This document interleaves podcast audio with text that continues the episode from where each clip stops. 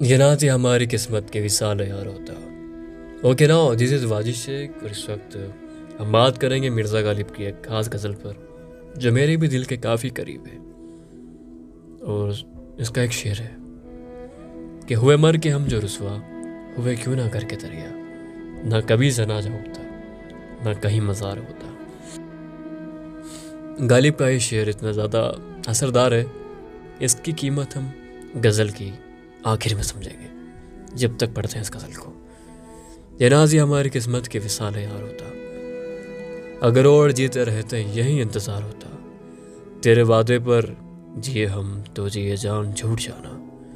कि खुशी से मरना चाहते अगर एतबार होता। तेरी नाजुकी से जाना कि बंदा तो अहद होता कभी तू ना तोड़ सकता, अगर उस्तवार होता। कोई मेरे दिल से पूछे, तेरे तीरे निमकश को। ये खलीज कहाँ से होती, जो जिगर के पार होता? ये कहाँ की दोस्ती है कि बने हैं दोस्त ना से? कोई चारा साज होता, कोई गम गुसार होता। रगे संग से टपकता, वो लहू फिर न थमता, जिसे गम समझ रहे हो। ये अगर शरार होता, गम अगरचे जाओ गुसिल है। पर कहाँ बचे कि दिल है? गम के गर ना होता, गमे रोज़गार होता। कहूँ किस्से में क्या है, शब गम बुरी बला है। मुझे क्या बुरा था मरना, अगर एक बार होता। हुए मर के हम जो रसवा, हुए क्यों ना करके तरिया। न कभी जनाजा उठता न कहीं मज़ार होता। उसे कौन देख सकता है, यगा न है वो यकता।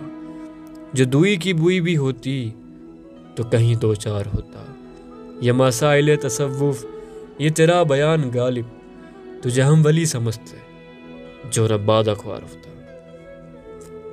इसका मतलब यह है मसाइल तसव्वुफ का, यानी कि सूफीज़म की बातें, तसव्वुफ की बातें। और तेरा बयान गालिब के, गालिब तेरा बयान इस तरह का है कि तमाम सूफियों की बात बातें तुझे हम वली समझते हैं, खुदा का दोस्त समझते हैं। अगर तू बादकवार ना होता, अगर तू ये शराब ना पीता तो।